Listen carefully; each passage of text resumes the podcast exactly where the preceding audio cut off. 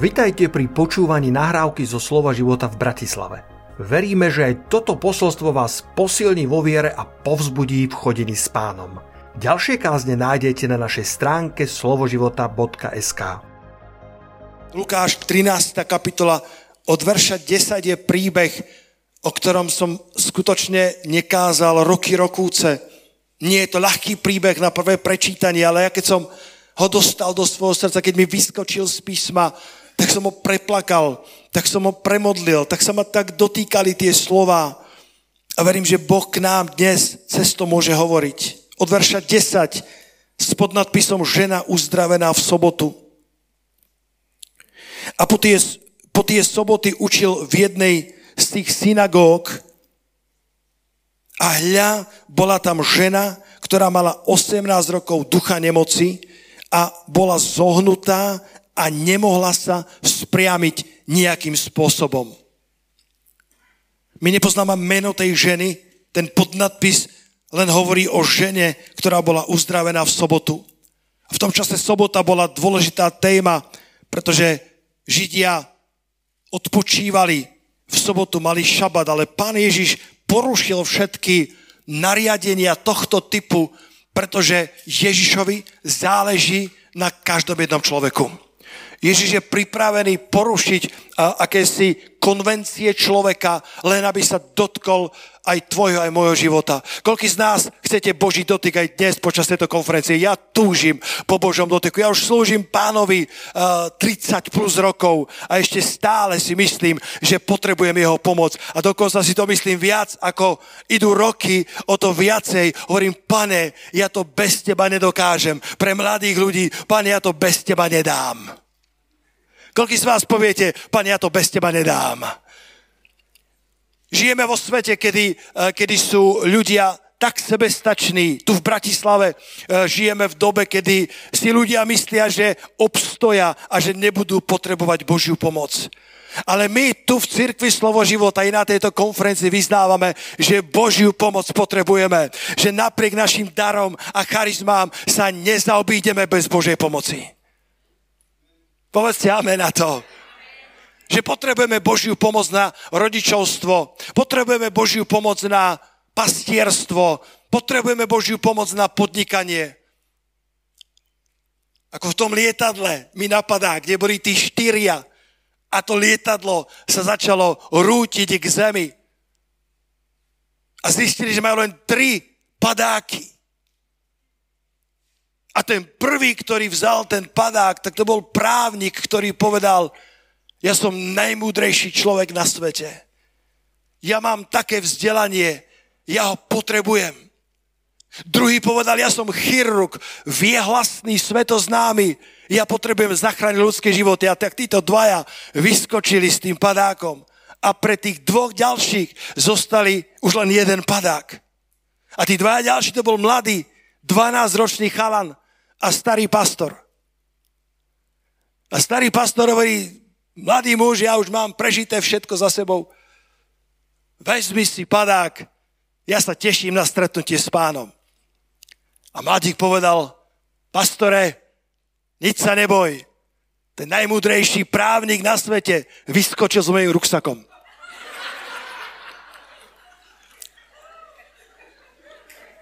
Zostal padák pre obidvoch. My sme ľudia, ktorí chceme Božiu pomoc napriek všetkému vzdelaniu, napriek všetkým charizmám. Kto z vás povie haleluja na to? My potrebujeme Božiu pomoc, my potrebujeme Božiu ruku. My nevieme robiť prebudenie, len Svätý Duch ho vie robiť.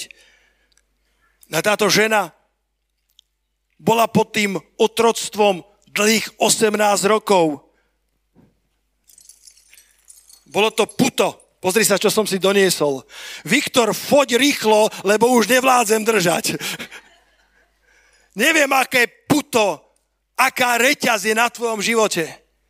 Táto žena bola zohnutá a nevedela sa na skutku vyrovnať. Po 18 rokov chodila takto. Vieš to predstaviť? 18 rokov. Viete, koľko pospeškov musela zažiť? Viete, koľko prstov na ňu ukazovalo a povedala, ty si tá zlorečená. Možno Možno to bolo takéto niečo zhrdzavené 18-ročné puto, ktoré sužovalo túto ženu, ktorá bola takisto dcérou Abraháma. Bratia a sestry, my máme právo na slobodu. My máme právo na slobodu. My máme právo na slobodu. Koho syn oslobodí, ten je skutočne v pravde slobodný. Ja dnes mám na srdci kázať o slobode. Ja mám dnes na srdci kázať o tom. Možno ste videli týchto mladých chváličov tu vpredu. To sú naše najlepšie zhromaždenia na tábore. Čo poviete? Kde máme worship night. Pred rokmi sme nevedeli, či dáme worship night, či mladí budú chváliť pána. Ale v posledných rokoch worship night je the night. Je večer, kedy uctievame pána z celého srdca.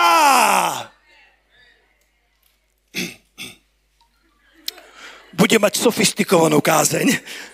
Alebo chcete ho ohnivé posolstvo. Ja som prišiel kázať ohnivo o tom, že koho syn oslobodí, ten je naozaj slobodný. Možno, že tvoja reťaz už poriadne zhrdzavela, pretože je to 18 rokov. Neviem, čo je tvojim putom. Neviem, čo je tvojou reťazou. Ja keď som sa obrátil, ja som mal toľko reťazí na sebe. Ja som mal toľko pút v mojom živote. Ja som bol tak nepoužiteľný pre Boha. Ja som bol tak nepoužiteľným materiálom pre pána. A v jeho veľkej milosti ma tu a tam používa. Ako to zvykne hovoriť Martin, že nemá až toľko ovocia v obráteniach, ale že má jeden melón. To som akože ja. Si kedy si hovoril, však? Ale všimni si, že predtým, ako nás pán môže použiť, niektoré putá musia popadať. Bola tam žena, ktorá mala 18 rokov ducha nemoci, bola zviazaná duchom nemoci. Neviem, aký duch zväzuje tvoj život. Teraz po obede sme mali stretnutie našich pastorov a misijných vedúcich spolu s pastorom Runem Borgso a on sa len krátko zdieľal, že keď včera v noci už tu v hoteli v Bratislave si kľakol, aby sa pomodlil a len tak spočinul v pánových rukách. Zrazu ho Boh zobral v duchu, zrazu ho uchvátil, neviem, o čom bude kázať dnes večer, ale uchvátilo do ducha a videl, že stojíme v čase na Slovensku, kedy sa budú rozhodovať veci, ktoré budú determinovať budúcnosť nášho národa. Že je to momentum, že je to osudovosť pre Slovensko. Až sa trošku nahneval a hovorí, Pane, ja som sa chcel len odpočinúť v tvojej prítomnosti, nie bojovať za Slovensko. Žijeme v dobe, kedy sa láme chlieb. Žijeme v dobe, kedy nepriateľ posiela svoje najlepšie a najsilnejšie putá, aby zviazal krídla Božieho ľudu. Aby zviazal krídla Božích orlov, tých synov a dcér živého Boha. A ja som dnes prišiel deklarovať, že koho syn oslobodí, ten je naozaj slobodný. Halelúja. Ja som dnes prišiel povedať slovom pánovým, že keď príde na teba olej Svätého Ducha, tak neobstojí žiadna reťaz nepriateľa. Nech by bola hrdzavá akokoľvek dlho. Nech by jej sila bola na tvojom živote roky závislosti drog, závislosti seba poškozovania, závislosti od pornografie. Ja vás lámem v mene Ježiša Krista. Ja prehlasujem, že na tomto mieste je sloboda detí Božích. Halelúja! Boh ťa chce oslobodiť. Boh ťa chce zbaviť puta, depresií, útlakov, aby si nebol raz hore a raz dole, ale aby si mohol chodiť v sláve pánovej aj v nedeľu ráno, aj v pondelok ráno. Aby si mohol chodiť v radosti pánovej v dobrých i v zlých časoch. Boh má pre teba slobodu. Povedz blížnemu, Boh má pre teba úplnú slobodu. Úplnú slobodu. Vo verši 16 to čítame, že nakoniec ju pán uzdravil a povedal, nože táto, ktorá je dcérou Abrahamovu, ktorú bol poviazal Satan, hľa, toto už 18 rokov. Či nemala byť vyprostená z toho puta, aj keby to bolo sobotný deň? Sobotný deň máme dnes. Deň slobody. Zakrič, deň slobody. Možno si pán použije tvoje putá na to, aby ťa kvalifikovali k tomu, aby si pomáhal druhým, ktorí sú spútaní podobne, ako si bol kedysi ty. Mnoho služieb uzdravenia sa narodilo práve tak, že niekto prešiel svojim súžením, niekto prešiel svojim spútaním, aby sa potom dostal do pozície, kedy ho Boh môže použiť. Táto žena bola zohnutá a nemohla sa vzpriamiť nejakým spôsobom. Aká je téma tejto konferencie? Vystup vyššie. Ale ona sa nemohla vystrieť. Ona nemohla vystúpiť vyššie. Ona nemohla prichádzať bližšie ku svojmu životnému snu, ku svojim životným plánom. Možno niečím prechádzaš, čo by si si sám nikdy nevybral. Tak ako Jozef sa dostal do tých madianských cestoviek, ktoré by si nikdy nevybral. Tí otrokári ho viezli do Egypta, cestovky, ktoré by si nikdy nevybral. A tak to môže byť aj s nami. Niekedy sa dostaneme do zápasov na paluby, na ktoré by sme si nikdy nekúpili lístok. Ocitneme sa v situáciách, ktoré by sme si nikdy nevybrali, keby bolo na nás. Ale možno ťa dovedú bližšie k Ježišovi. Katka, keď sme boli mladí a stále sme, tak sme pozerávali Johna a Dodie Austinovú. Mali sme kopec videokaziet a žili sme z toho slova, ktoré starý pán Austin tak úžasne kázal, tak dokázal vykladať slovo Pánovo. A ja som to až potom neskôr zistil, že jeho manželka Dodie Austinová, keď mala 48 rokov, tak dostala rakovinu. Ale takým agresívnym spôsobom, že to sa stalo, keď bola na promóciách svojho najstaršieho Póla a on bol medicínsky absolvent, lekár a hovorí jej: mama, vyzeráš veľmi zle na promóciách. Mala by si ísť na kontrolu. A tak ho poslúchla a išla na kontrolu a tam zistili, že má rakovinu najagresívnejšieho, najvyššieho stupňa, rakovinu pečene, ak si to dobre pamätám, a povedali, máte pár týždňov života. 48-ročná žena pastora, ktorá sa celý život modlívala: Pane, nedopusť, aby som mala rakovinu. A vrátila sa zdesená domov. Lekári povedali, ani vám nenasadíme chemoterapiu, lebo to nemá zmysel. Nepriateľ sa chcel vyvršiť na Božom služobníkovi. Keď ide nepriateľ proti tebe, možno, že je to preto, lebo cíti pomazanie na tvojom živote. Keď nepriateľ vyťahne svoje najsilnejšie zbranie, je to možno preto, že niečo najlepšie je ešte len pre tebou. Napísané, keď sa Filištínci dopočuli o tom, že pomazali Dávida za kráľa, tak vyšlo proti nemu celé vojsko. Tak Dodie Austinová bola v tomto tlaku nepriateľa, vrátila sa domov a povedala: John, mám pár týždňov života, čo spravíme? A večer klakli v modlitbe pred Pánovu tvár. A John Austin ako manžel sa modlil, povedal: Pane Ježišu, ja potrebujem Dody ako manželku. Moje deti, naše deti ju potrebujú. Cirkev ju potrebuje. A ty ju potrebuješ. Preto v mene Ježiša Krista rakovina odídi.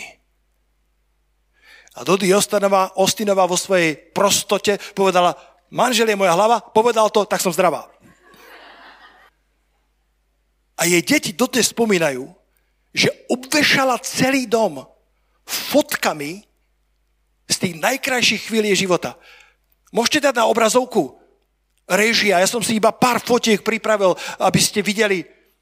Obvešala svoj dom fotkami, keď bola na koni, keď boli na dovolenkách. Poslal som to mailom ráno, tak ako zvyknem. Ak to nemáte, tak to nájdete. Ide to? OK? A táto Dodie Austinová lekári, keďže jej nedávali žiadnu šancu, keďže jej nedávali žiadnu možnosť na liečbu, tak ani nešla naspäť k lekárovi. Ale ako si obvešala celý dom týmito fotkami, ako si obvešala celý dom veršami z Biblie, našla 62 zasľúbení z Božieho slova, ktoré vyznávala, a keď som pozeral s ňou interview nedávno, keď už má 84 rokov, povedala: dodnes vyznávam 62 veršov každý deň a chválim Pána za to, že bol verný a bude mi verný až navždy. Ochorela na rakovinu, keď mala 48 rokov. Dnes má 84 rokov. Po 38 rokoch je ešte stále zdravá, vitálna, po smrti manžela napísala 2 knihy a slúži ľuďom uzdravením dnes vo svojej cirkvi, dokonca má zhromaždenia only for those too sick to attend church. Zhromaždenia pre tak chorých, že už ani nemôžu prísť do cirkvi, len za ne sa modlí. Pretože prešla svojim putom a Boh jej dal pomazanie a súcit a porozumenie ľuďom, ktorí trpia. Povedz blížnemu: nech ti Boh dá súcit k druhým. Súcit, keď niečím prejdeš sám, keď si prejdeš svojim putom, keď si prejdeš svojim oslobodením, tak ti to dá kvalifikáciu a autoritu, ktorú nezískaš nikde inde. Možno, že prechádzaš svojim súžením, možno, že prechádzaš svojim putom, možno, že prechádzaš svojim zápasom a nevieš, prečo sa tak deje. A je možné, že za tým Boh má pre teba službu, uzdravenia, zocelenia, oslobodenia. Ježiš ťa volá k sebe. Pozri sa, Lukáš 13. kapitola, verš 12. Táto žena, ktorá bola spútaná týmto putom nepriateľa, a v 13. kapitole vo verši 12 čítame, že keď ju videl Ježiš, zavolal si ju k sebe. Ježiš si nás volá k sebe. Ježiš volá každého z nás bližšie k sebe. Napriek našim handicapom Ježiš si nás volá k sebe. Bohu nevadí tvoja tma.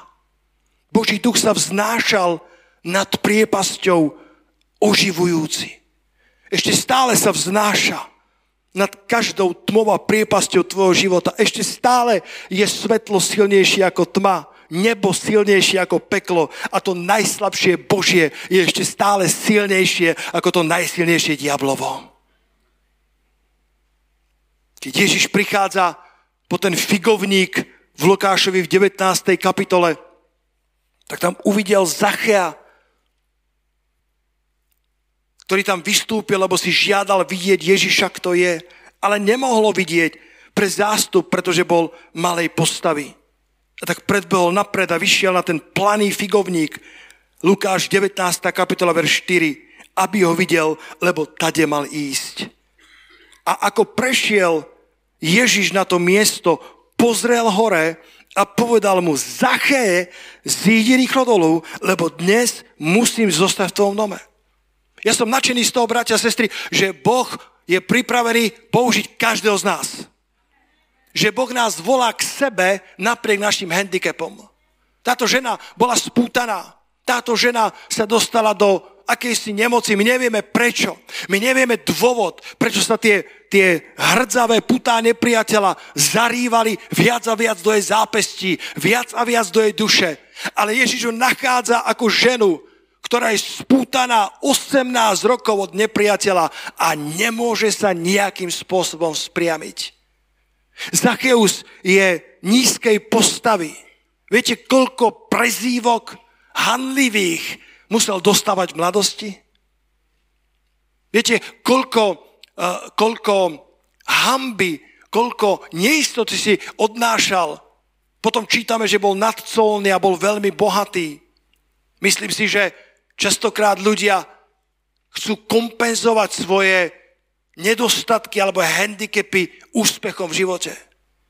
Prajem ti úspech do života, ale nech to nikdy nie je, lebo si chceš kompenzovať nejakú menejcennosť. V Kristovi si dostatočný človek aj bez úspechu. Ale keď ho Ježiš uvidel, čítame, že Ježiš pozrel hore, pozrel na neho a povedal: Zachéj, zídi rýchlo dolu, zídi z toho miesta hanby, zídi z toho miesta poníženia. Pre muža jeho postavenia to bolo veľmi hanlivé miesto, ktoré porušovalo alebo ktoré znevažovalo jeho dôstojnosť. A on sa tam vyšpahal preto, aby videl Ježiša. Ale Ježiš ho videl a volá ho k sebe. Povedal: Dnes musím zostať v tvojom dome. Ježiš teba a mňa volá k sebe. Povedzte amen na to. Tak ako zavolal tú ženu a povedal že prídi ku mne, prídi bližšie. Tak aj Zacheus, poď chytro dolu, lebo dnes musím zostať v tvojom dome. Koľko chcete, aby dnes Pán Ježiš večeral spolu s vami vo vašich domácnostiach? Koľko ho vezmeme domov do svojich rodín? Aby sme boli ako Zacheus, o ktorom povedal: Dnes musím zostať v tvojom dome. Dnes musím zostať v tvojej rodine, v tvojej cirkvi, v tvojich okolnostiach. Ježiš ho uvidel a pozval sa k nemu na obed. A dobre pritom vedel, kým Zacheus je. Poznal jeho minulosť a vedel o jeho handicapoch. Ježiš má zvláštny vkus, keď si vyberá učeníkov. Neveríš? Pozri do zrkadla. Alebo na svojho blížneho. Začni tam. A hneď povieš: Pane, ty máš naozaj zvláštny vkus. Podľa jednej sociologickej štúdie z 12 apoštolov bol najvhodnejší Judáš Iškariotský. Ten bol vzdelaný, vedel narábať s peniazmi, ale Ježiš si použil tých 11, ktoré sociológia nedokázala odporučiť do týmu, ktorý mal zmeniť celý svet. Z knihy Nájdi Boží plán pre svoj život zacitujem plejádu hrdinov, ktorých Boh použil napriek ich handicapom. Noé sa opil. Abraham bol príliš starý. Izák bol zasnený. Jákob bol klamár. Lea bola škaredá. Jozefa šikanovali vlastní bratia. Mojžiš koktal. Gedeon bol prestrašený. Samson mal problémy so ženami. Racha bola prostitútka. Timotej bol taký mladý, že ním pohrdali. Dávid cudzoložil a objednal si vraždu. Eliáš mal samovražedné sklony. Izajáš kázal nahý. Jonáš utekal od Boha. Noemi ovdovela a stratila oboch synov. Job zbankrotoval. Ján Krstiteľ jedol kobylky. Peter zaprel Krista. Marta bola stále ustarostená. Mária Magdalena mala v sebe 7 démonov. Samaritánka mala 6 mužov, ani jeden nebol manželom. Zacheus bol lakomý a nízky vzrastom. Pavol bol príliš náboženský, Timoteus mal žalúdočné vredy a Lazar bol mŕtvý.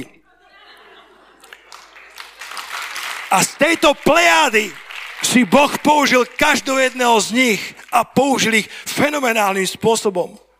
Ježiš sa pozýva do Zacheovho domu a po jednej večeri s ním Zacheus nikdy viac nebol taký istý. Zacheus prežíva odpustenie hriechov. Koľko poviete, že je to úžasný pocit prežiť odpustené hriechov?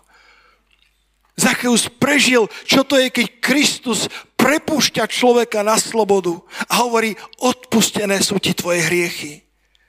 Bol tak dotknutý Pánovou milosťou, že povedal: ak som niekomu ukradol, vraciam 4-násobne a polovicu svojho majetku dávam chudobným. To bolo obrátenie. To bola konverzia. To bol Boží silný dotyk v živote Zachéa. A ja vždycky rád študujem, ako končia tieto biblické postavy. A Biblia nám nedáva ďalšiu kapitolu Zachéovho života, ale história nám potvrdzuje, že Zacheus sa neskôr stal biskupom v Cezareji. História potvrdzuje, že Zacheus bol colníkom, pastorom v Cezareji a oslávil Pána svojim životom aj svojou mučenickou smrťou. Boh má plán pre každého z nás. Len niektoré putá budú potrebovať popadať, aby sme mohli vojsť do toho Božího plánu.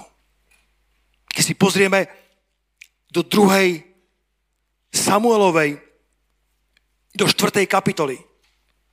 Čítame tu v 4. kapitoli vo verši 4. A Jonatán, syn Saulov, mal syna chromého na nohy. 5 rokov mal, keď prišla zvesť o Saulovi a Jonatánovi z Jezreela. Vtedy ho vzala jeho vdova, jeho pestúnka a utekala a stalo sa, keď sa ponáhlala, tak sa potkla, padol a okrivel a bolo mu meno Mefibošet. Mefibošet, ktorý bol kráľovským potomkom, tak padol, okrivel na obe svoje nohy.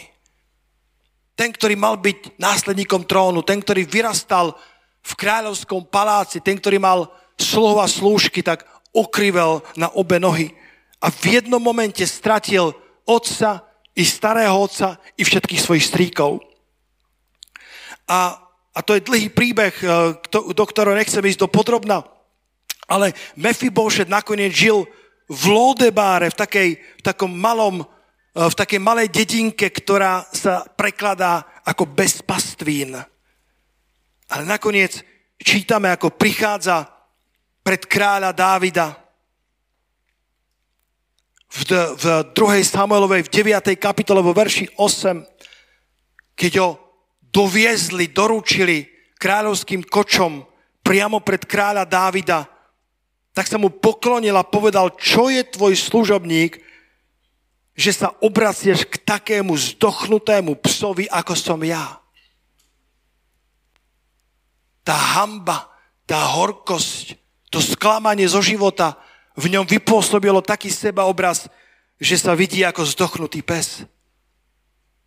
Sice sa poklonil kráľovi, ale nazýva samého seba zdochnutým psom.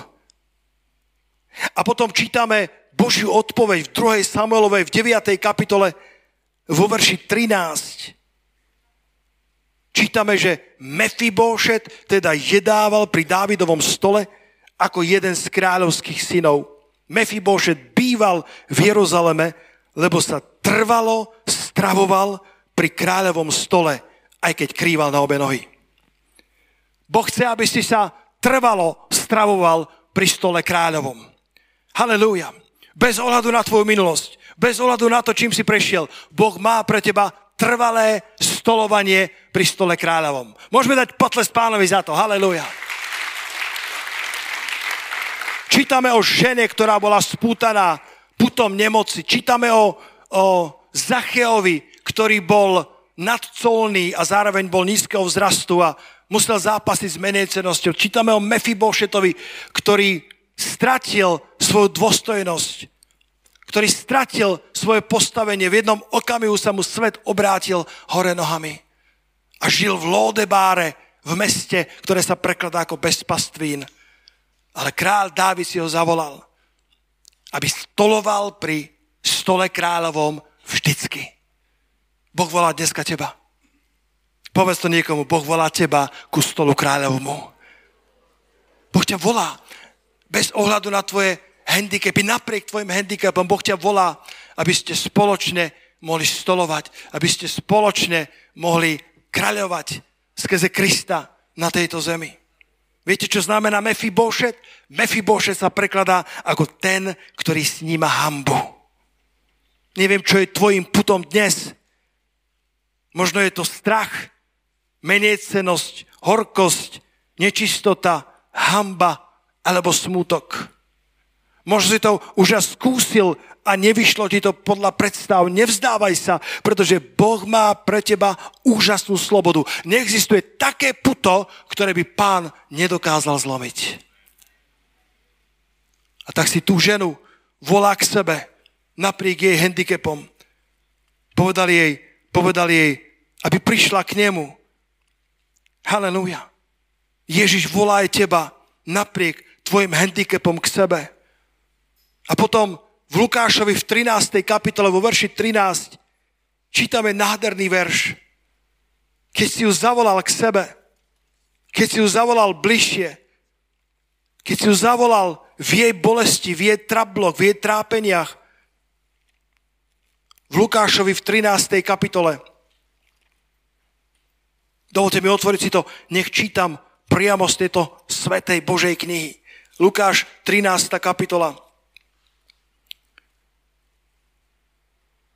A keď ju videl Ježiš, verš 12, zavolal ju k sebe a povedal jej: ženo, sprostená si, zbavená si svojej nemoci, svojej choroby. A položil na ňu ruky a na skutku sa narovnala a oslavovala Boha. Na skutku sa narovnala. Vystúpila vyššie. Zbavila sa svojho puta. Zbavila sa svojej závislosti. Zbavila sa svojich trablov, svojho zhrdzaveného, reťazového zaciklenia a stala sa ženou, ktorá mohla uctievať Pána slobodne a radosne. Boh má pre teba slobodu. Boh má pre teba Boží dotyk aj počas tejto konferencie. Čítame, že Ježiš na ňu položil svoje ruky, verš 13, položil na ňu svoje ruky a na skutku sa narovnala a mohla oslávať Pána. Nech nám Boh dá milosť, aby sme sa narovnali aj dnes a mohli oslavovať Pána radostne a slobodne na tomto mieste. Neviem, čo je tvojim putom, ale Ježiš je pripravený položiť svoje ruky na tvoj život. Ježiš je pripravený položiť svoje pomazanie, svoj olej svetosti na tvoj život. Zbaviť ťa pút, ktoré možno dávno zhrdzaveli, ale ešte stále sú pevné, pretože nepriateľ si myslí, že mu patríš. Nepriateľ si myslí, že si v jeho domínii. Ale slovom Pánovým hovorím dnes, že si oslobodený spod nepriateľa. Halelúja. Že si oslobodený spod nepriateľa. Počuješ dobre? Že si oslobodený spod nepriateľa. Ježiš na teba kladie svoju ruku. Možno, že tento svet má na teba svoje označenia. Tak ako táto žena, tu volávali tá zohnutá, tá, ktorá je slabá, tá, ktorá je prekliatá. Ale vieš, čo povedal Ježiš? Ježiš povedal: táto je dcéra Abrahámova. Neviem, ako ťa nazýva tento svet. Neviem, aké mená si musel strpieť vo svojom detstve, vo svojich priateľských kolektívoch, ale Ježiš ťa nazýva mojou dcérou, mojim synom. Ježiš ťa nevolá ako tú zohnutú. Ježiš ťa volá dcéra Abrahámova. Či táto nemá právo na slobodu? Máš právo na slobodu. Máš právo na slobodu. Halelúja. Máš právo na plné víťazstvo v Ježišovi Kristovi. Dnes som presvedčený, že putá budú padať na tomto mieste. Skrze olej pomazania budú putá polámané. Neviem, aké je tvoje puto. Možno je to puto závislosti. Možno je to puto strachu, ktoré nepriateľ na teba namotal. Ježiš prichádza, aby to puto zlomil. A potom ťa pozbudím, brata, sestra, aby keď odtiaľto odídeš, aby si kráčal v tej novej slobode, ktorou ťa Kristus oslobodil. Boh nás je pripravený vyslobodiť z akokoľvek puta. Ale sú niektoré putá, za ktoré môžeme so svojimi zlými rozhodnutiami. Na niektoré ochrnutia nemôžeme, pretože pestúnka nás pustila. Nejaké autority nás upustili a ochrnuli sme na svoje nohy. Ale za niektoré ochrnutia môžeme svojimi zlými rozhodnutiami. Dnes ťa volám k tomu, aby si stál v slobode, ktorú ťa Kristus oslobodil. Daj tam ten verš Galatianom 5. kapitola, verš 1. Galatianom 5. kapitola, verš 1. A tam čítame: tak teda stojte v slobode, alebo Kristus nás oslobodil, aby sme boli slobodní. Stojte teda a nedajte sa zapriehať znova do jarma otroctva. Amen. Stojte pevne v Pánovi a nedovolte mu, aby vás zase zapriehal do jarma otroctva. My sme kedysi, Martin s Katkou si budú pamätať pastora Urbana z Čiech, z Prahy. Pamätám ho preto, lebo meno Urban je v Rímanoch 16. kapitole, kde je napísané, že pozdravte zbor, ktorý je v dome Urbana. A tento pastor bol taký, to bol také 90. roky, taký zapálený čas. A raz rozprával na jednej kazete, že žil niekde v prenajme a bol tak zapálený, že zabudol zalievať kvietky. Ako chlapovi mu to nedochádzalo, že treba zalievať rastliny a tá jeho domáca pani sa veľmi nahnevala, lebo všetky pohynuli. A tak sa vrátila a činil pokánie, že nezalieval tie kvietky a potom si spomenul na príbeh o tom figovníku a povedal, pane, ak ty vieš spôsobiť, že figovník zahynie, tak vieš spôsobiť, že figovník znova bude žiť. Tak začal prorokovať tým rastlinám, ktoré dávno zahynuli, pretože ich nepolieval. A povedal, v mene Ježiš musíte ožiť.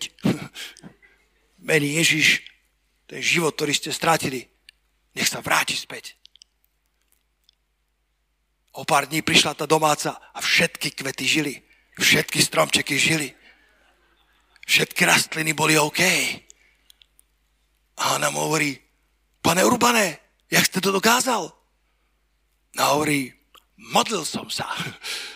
Jak modlil ste sa? Modlil som sa, aby im Boh vrátil život. O pár dní na to započela, ako táto pani susedka hovorí. Slyšela ste o tých nových křesťanech? Oni teď kytky nezalévají.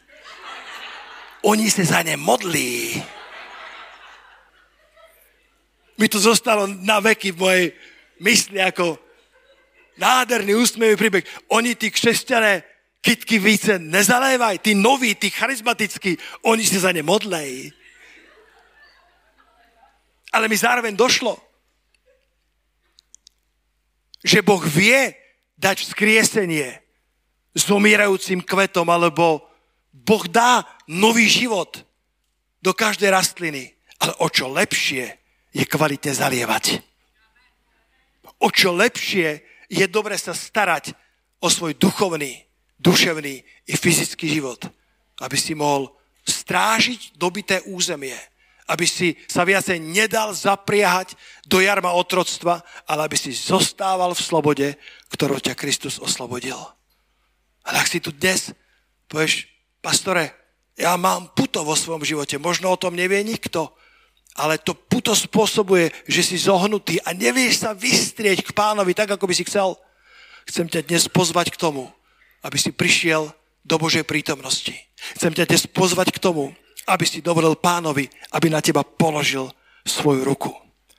Pretože tento národ potrebuje slobodu detí Božích. Tento národ potrebuje, aby sme zahodili všetky svoje putá, aby sme svietili pre Božie kráľovstvo v posledných časoch. Boh ťa potrebuje. Boh s tebou počíta. Halelúja. Cítim pomazanie na tom. Boh ťa potrebuje a Boh s tebou počíta. A ak je puto, ktoré ťa sužovalo možno 18 rokov, dnes je čas, aby sme ho zložili a poprosili Ježiša, aby zlomil putá nepriateľa raz a navždy. Vieš, na to zlomenie nebude stačiť pozitívne myslenie. Na to budeš potrebovať Ježišov dotyk. Tak sa poďme postaviť a pripraviť sa na Ježišov dotyk. O, halelúja, pane, poďte. Dohral na klávesi. Poď dopredu. Halelúja, pane. O, sláva ti, pane. Pozdvinime ruky k nebesiam, milovaní. Halelúja. Možno si ako Mefibóšeta ochrnul si na svoje nohy, na svoje zdravie, na svoju dušu. Možno si ako Mefibóšet, ktorý bol plný hanby a pritom bol povolaný stolovať pri stole kráľovom v Jeruzaleme. Nebol povolaný zostať v Lódebáre. Miesto, na ktorom si, neurčuje miesto, na ktoré ťa Boh chce dostať.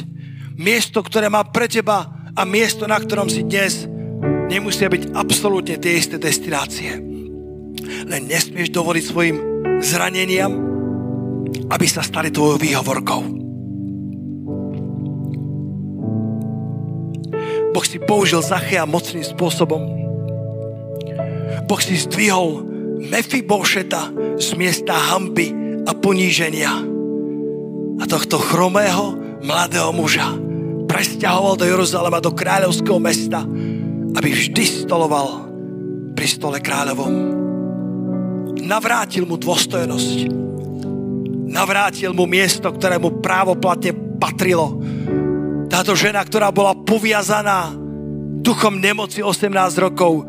Pán povedal, či táto nemá právo na to, ako dcéra Abrahámová, aby bola zbavená toho puta a mohla sa znova narovnať a oslavovať Boha. Pane, my chceme postúpiť vyššie k Tebe, bližšie k Tvojim plánom pre naše životy, bližšie k Tvojim plánom, ktoré si o nás nasníval pred založením sveta. Ak sú putá, ktoré nám v tom bránia, pomôž nám, aby sme tie putá zahodili dnes a polož svoju ruku na nás, aby boli zlomené reťaze nepriateľa. Kde Boží plán je to najlepšie, čo sa ti v živote môže stať.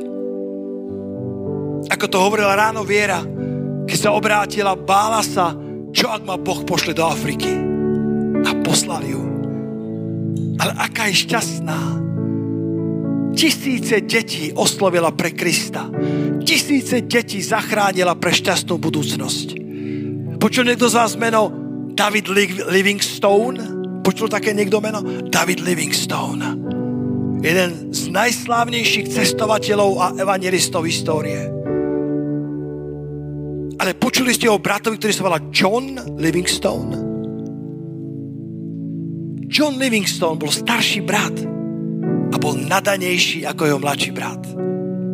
Stal sa farmárom a stal sa farmaceutom, lekárnikom.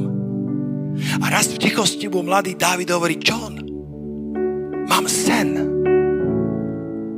Nikomu som to nepovedal, ale snívam o tom, že budem kázať o Kristovi. A John ho odhováral a hovorí: bratu, neblázni. Celý svet na teba zabudne. Urob niečo, čím si urobíš meno na tomto svete. Urob niečo, čo si budú ľudia pamätať. A Dávid sa rozhodol, že posluchne Boha. Rozhodneš sa aj ty spolu so mnou, že posluchneš Boha. Aj keď príde opozícia, aj keď prídu nedorozumenia, aj keď prídu hádky na ceste, posluchneš Boha. Aj keď ľudia povedia nie, povieš Pánovi áno. Aj keď ťa, viete, raz niekto povedal, že cesta do neba je rovnako dlhá alebo krátka z Afriky aj z Bratislavy. Je jedno, kam ťa Pán pošle. Posluchnúť je lepšie. David Livingstone sa vybral ako misionár do Afriky a keď donášal správy, tak celá Amerika bola na nohách, pretože chcela čítať, čo všetko tento misionár a cestovateľ objavil. Objavil Viktorine vodopády a stal sa slávnym. Keď noviny prinášali príbeh o jeho živote, tak sa predávali ako teplé rožky. Získal mnohých ľudí pre Krista. A nakoniec, keď zomrel, tak ho pochovali vo Westminsterskom paláci. Tam, kde sú králi, tam, kde sú vladári, misionára, evangelistu, ktorého meno malo zapadnúť prachom. A jeho srdce pochovali v Afrike. Že Afričania povedali, jeho srdce patrí nám. Miesto pohrebiska tohto slávneho Dávida poznáme. Miesto, kde pochovali jeho brata Johna, nepoznáme. Keby ste ho však predsa našli, ja som si ho vygooglil, tak na jeho náhrobnom kameni by ste prečítali tento nápis. Tu leží John Livingstone, starší brat misionára pre Afriku a bádateľa doktora Davida Livingstona. Ani na sekundu nehovorím, ani len nenaznačujem, že služba evangelistu je dôležitejšia ako služba lekárnika.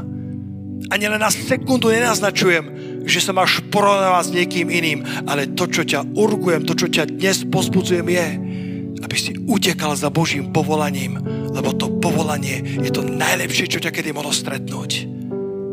Halelúja. Posluchnúť Boha je to najlepšie, čo v živote môžeš urobiť. Aký som šťastný, že som poslúchol Boha, keď som povedal áno tejto nádhernej pani.